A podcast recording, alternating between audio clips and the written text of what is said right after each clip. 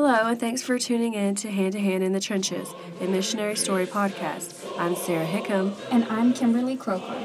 And we are your hosts for this episode of Hand to Hand. Hand to Hand is a ministry outreach of Charity Baptist Tabernacle in Amarillo, Texas. Hand to Hand is a missionary story podcast that tells the true stories of Christians around the world who've hazarded their lives for the Word of God and the testimony of Jesus Christ.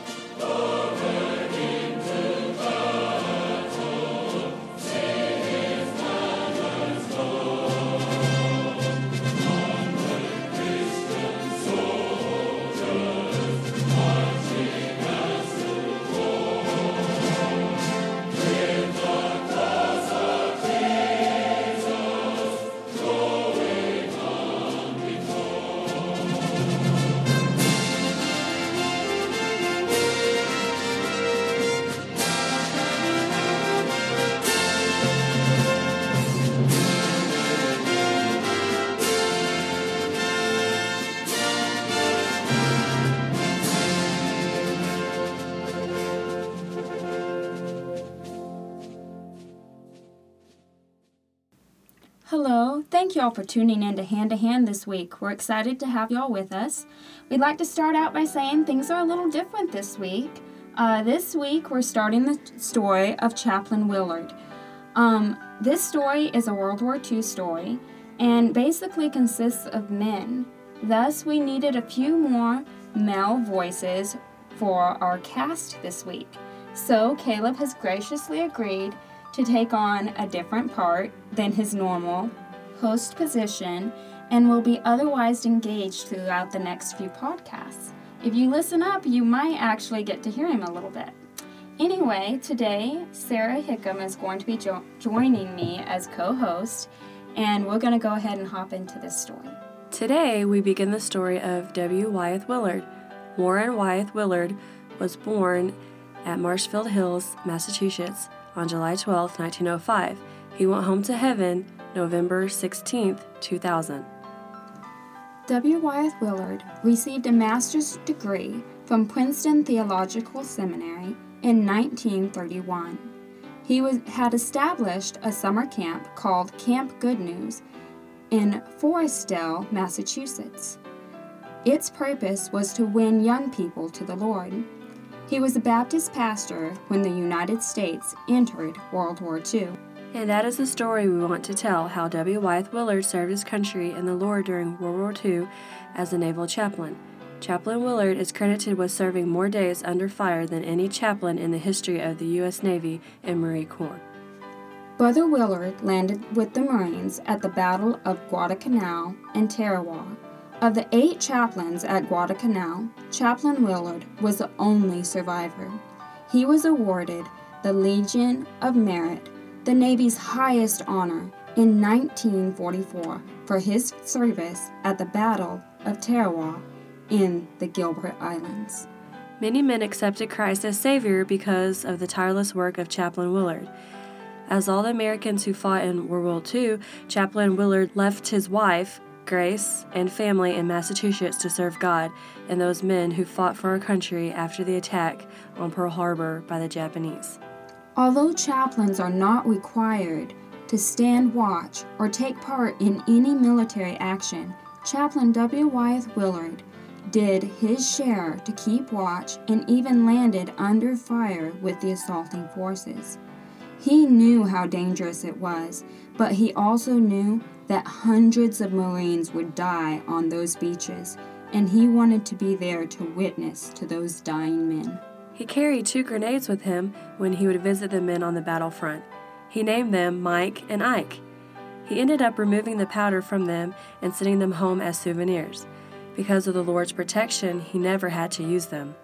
We begin our story of Chaplain Willard and the men that he helped through the Battle of the Solomon and Gilbert Islands on board of a transport en route to Guadalcanal in the Solomon Islands. Chaplain Willard took his work very seriously. He knew some of these men would not return home. His purpose was to comfort and guide them and tell them of Jesus Christ, who would save them and take them to heaven should they die on the islands. Come in.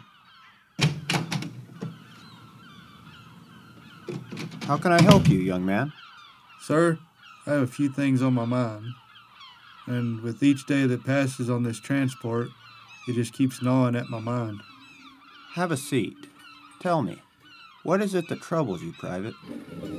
Well, Chaplain, I know that when we land, the war will start for me, and I'm afraid of facing the judgment after doing what we'll have to do there. Hmm. I see. Well, you're not alone. This is a problem that has vexed many young men.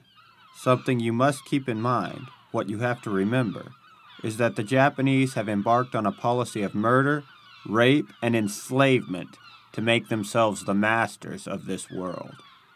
Yes, I know, and I try to remember Pearl Harbor, but does that make it right for me to kill? Private, God did not command us to sit by while all we believe in and hope for is swept away by ruffians. We have the God given right to defend our families. Let me read you a couple of paragraphs from a letter I received from my missionary friend in China, Dr. Charles Ernest Scott. Uh, this came more than two years before Pearl Harbor. I, I have it right here. Oh, here it is. We were happy to have our third daughter, Beatrice Eleanor, and Dr. Theodore Day Stevens and their two boys with us on the ocean voyage. They have experienced tough things in their station at Canton. More than 1,600 bombings in 365 days. In the narrow streets, as many as 2,000 innocent and helpless civilians, mostly women and children, butchered in one day. Even as they have bombed many other mission hospitals, friends of the Chinese, so they bombed Ted's hospital, with American flags all flying, and one bomb sank into the floor of his operating room when he was operating. It would have killed all there and destroyed this new model hospital, except for the fact that providentially it was a dud. Apparent object of all this? To break the morale of the Chinese civilians. Every furloughed China missionary is a crusader in the epic struggle of China for life, her liberty, or enslavement are at stake, and vast issues of portentous destiny hang in the balance for America as well as for Asia and the rest of the earth. Though so many Americans, with none of the world vision of our Master, pitifully see it not. Get in there and fight, Private so that doesn't happen in San Francisco or New York. Thank you, Chaplain. That helped a lot. Young man, let me pray with you before you go. Chaplain Willard witnessed to many young men and officers on board the transport, but there were some men that were already born again and were witnesses to their fellow Marines. A couple of those men were Private Thomas Thaxton, whose comrades called him Deacon, Private Emery Amherst, Corporal George Ryman, and Private First Class Esco Ogden. These and others proved over and over that Christians can also be good Marines. These Christian men gave their officers no trouble with drunkenness, stealing, tardiness, sleeping on watch, or any of the other faults common to servicemen. And most importantly, they were faithful witnesses of the saving power of our Lord Jesus Christ. Good morning, Private Thaxton. Good morning, sir. How are you this morning? I'm doing fine. Well, actually, a little troubled in spirit. I just talked with a couple of Marines, Private Smith and uh, Private Jackson. Do you know them? I'm not sure that I do, sir. What is the problem? Well, Thomas, I was trying to witness to those two men, and they began to mock God. It troubled me very much because without Christ as their Savior, they are not prepared to die, if need be. Yes, sir, I understand. Many of the men were not raised in a Christian home or in church. That's why the work you do as a born again believer is so important. Every soul that hears the gospel is one that might accept the Savior. Yes, you're right. I have found in witnessing to men like those you refer to that many grew up in a broken home, kicked around from stepfather to stepmother. That's why some join the military, to get away from it all. Let's remember that Christ died for them and do all we can to enhance our influence with them. Yes, sir, and pray for them. Yes, of course. As the naval convoy neared the Solomon Islands, it was planned that the main force would land on Guadalcanal after a beachhead had been established. Because the Japanese had built a large airstrip there, it was anticipated that the greatest resistance would come from there. Therefore, many newspaper reporters and photographers, hoping to be eyewitnesses to the main conflict, landed at Guadalcanal. They found out later that they had chosen the wrong island for the opening scenes of the battle for the Solomon Islands. As everyone prepared for the upcoming battle, the most important work that could be done was the preaching of God's Word. And as men thought about the battle, the church service on board the transport on August 2nd were especially well attended. To be born again, you must believe the gospel, the death, the burial, and the resurrection of Jesus Christ. There is no other way to heaven.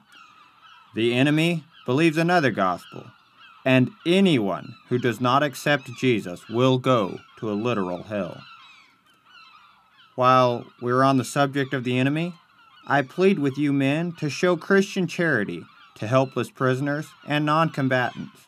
Just because the Japanese are lawless and cruel, it behooves us not to follow in their steps. As the word said, Ye have not so learned Christ. The evening of August 6th, the night before D Day, Chaplain Willard was sitting in his room on the transport when he heard several footsteps in the hallway. Come in. The door's unlocked. About a dozen men crowded into his room. Chaplain, we've come to your room tonight to pray. Perhaps tomorrow we will be going into battle. Will you pray with us, sir? Why, certainly. I'm very happy that you feel free to come here. I shall be only too glad to pray with you. Sir, have you any verse from the Bible you could give us before we go into battle? Why, yes, as a matter of fact, I have. My verse for you concerns angels and camps. The Japanese are now secure, as they feel, in their tents. We hope to occupy their encampments tomorrow. So I quote to you from Psalms 34 and verse 7 The angel of the Lord encampeth round about them that fear him, and delivereth them. Thank you, Chaplain. Gentlemen, I believe that verse is literally true. Of course, we ought not needlessly to place ourselves in danger. But, whether on the battlefield or back in the States, if God wants our lives for further service in His heavenly home, then He'll take us. Our God, in whom we believe, directs and controls the affairs of His own people. The men all seemed to have a childlike faith. They all knelt down wherever they could find room in that crowded space to pray. Each man prayed from the bottom of his heart. There were many earnest pleads that night, and every man committed his soul to God's safekeeping. Then, finally, came Private Thaxton's turn. Chaplain Willard had been watching the young man for some weeks. He hoped that he wouldn't turn out to be a dud. But when he prayed, Chaplain Willard knew his commitment to the Lord and to lost souls. Dear Lord, if anyone falls in the battle tomorrow, may it be me, because I know Christ is my Savior and Lord. I pray you give some of those poor fellows who don't know Christ another chance and take me, if it be thy will, O Lord. During the battle over the next few days, hundreds of Marines died. But as far as Chaplain Willard knew, not even one of the men who crowded into his little room that night to pray died or even fell wounded. The Navy transport neared the Solomon Islands in the summer of 1942. The attack began on August 7, 1942. Chaplain Willard's company was the first to land on Florida Island in the Japanese occupied British Solomon Islands. The Japanese at first put up practically no resistance. They obviously thought that it was just another bombing raid. The next morning, they were ordered to Gavutu to reinforce the paratroopers who had landed there. The two small islands of Gavutu and Tanambogo were the bastions of strength and resistance. Keep your heads down! Get out! Run for that building! We're under fire! Go, go, go! Years later, Chaplain Willard wrote of his experience. I remember I jumped out of the Higgins boat into the ankle deep water and ran for the wooden building. From a hilltop on nearby Tanambogo Island, I could see the Japanese flag waving defiantly in the breeze. As I entered the old store, I saw wounded men lying on stretchers in the middle of the floor. I moved from man to man to read from the sacred book and pray with them. I also carried a knapsack full of oranges, which I cut in half so that they would last longer. Thanks, Chaplain. Could you read another verse to me? I really love Psalm 23. The Lord is my shepherd, I shall not want. He maketh me to lie down in green pastures. He leadeth me beside the still waters. He restoreth my soul. He leadeth me in the paths of righteousness for his name's sake. Yea, though I walk through the valley of the shadow of death, I will fear no evil, for thou art with me. Chaplain Willard ministered to the wounded men. He filled his canteen again and again to give the men a drink of water. Earlier, two corpsmen had been killed by the merciless Japanese snipers as they were running to rescue a wounded comrade. The doctors and corpsmen took off their Geneva crosses and put them away. The doctors had given one of these crosses to Chaplain Willard. He took his off as well. Take cover! They're going to bomb us! Some of the men ran out of the building to take cover in foxholes. Others lay flat against the side of the building. From his position, Chaplain Willard saw a remarkable sight that was forever impressed in his mind. I saw the three doctors and two corpsmen were doing all humanly possible to save the lives of the wounded men, not caring for their own safety. Wounded men were brought to a makeshift hospital continually throughout that first day.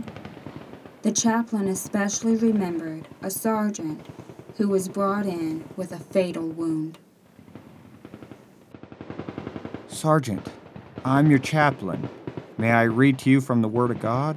Or, or would you like to have me pray with you? I never went much for that stuff back home, and I don't care for it now, sir. I thought at that time he was like Gallio, the deputy of Achaia, in Acts 18 and verse 17. And Gallio cared for none of those things. Soon after, the sergeant died, and, and I wondered who had failed his family, the church, the local pastor, or, or me had I failed. God forbid. The requests for water, the word, and prayer kept Chaplain Willard busy all through the night. As dawn began to break, he was very tired. Then, suddenly, he saw a slim shape in the water. Look, over there, a Japanese transport is coming in. Prepare for hand to hand combat, men! The men realized that the shape of the ship they had seen, or rather, thought that they had seen, was merely a limb and leaves on a tree on the shore. The next day, Chaplain Willard was placed in charge of burying the dead of all the units as well as his own. It took several hours of steady work to finish this gruesome task. Some of the dead men had been lying in the island heat for a couple of days. The scriptures tell us in Job chapter 19, verses 25 and 26 For I know that my Redeemer liveth, and that he shall stand at the latter day upon the earth. And though after my skin worms destroy this body, yet in my flesh shall I see God. Chaplain Willard read the names of the fallen heroes as the sun began to set after that bitter day on Gavutu. Private Woods, Private Crane, Private Brule, Sergeant Hetzel, Private Williams, Corporal Mack. And this seems like a terrible place to end this episode. So that's exactly what we're going to have to do. Next week, we will continue the story of Chaplain Wyeth Willard as the fighting in the Solomon Islands intensifies.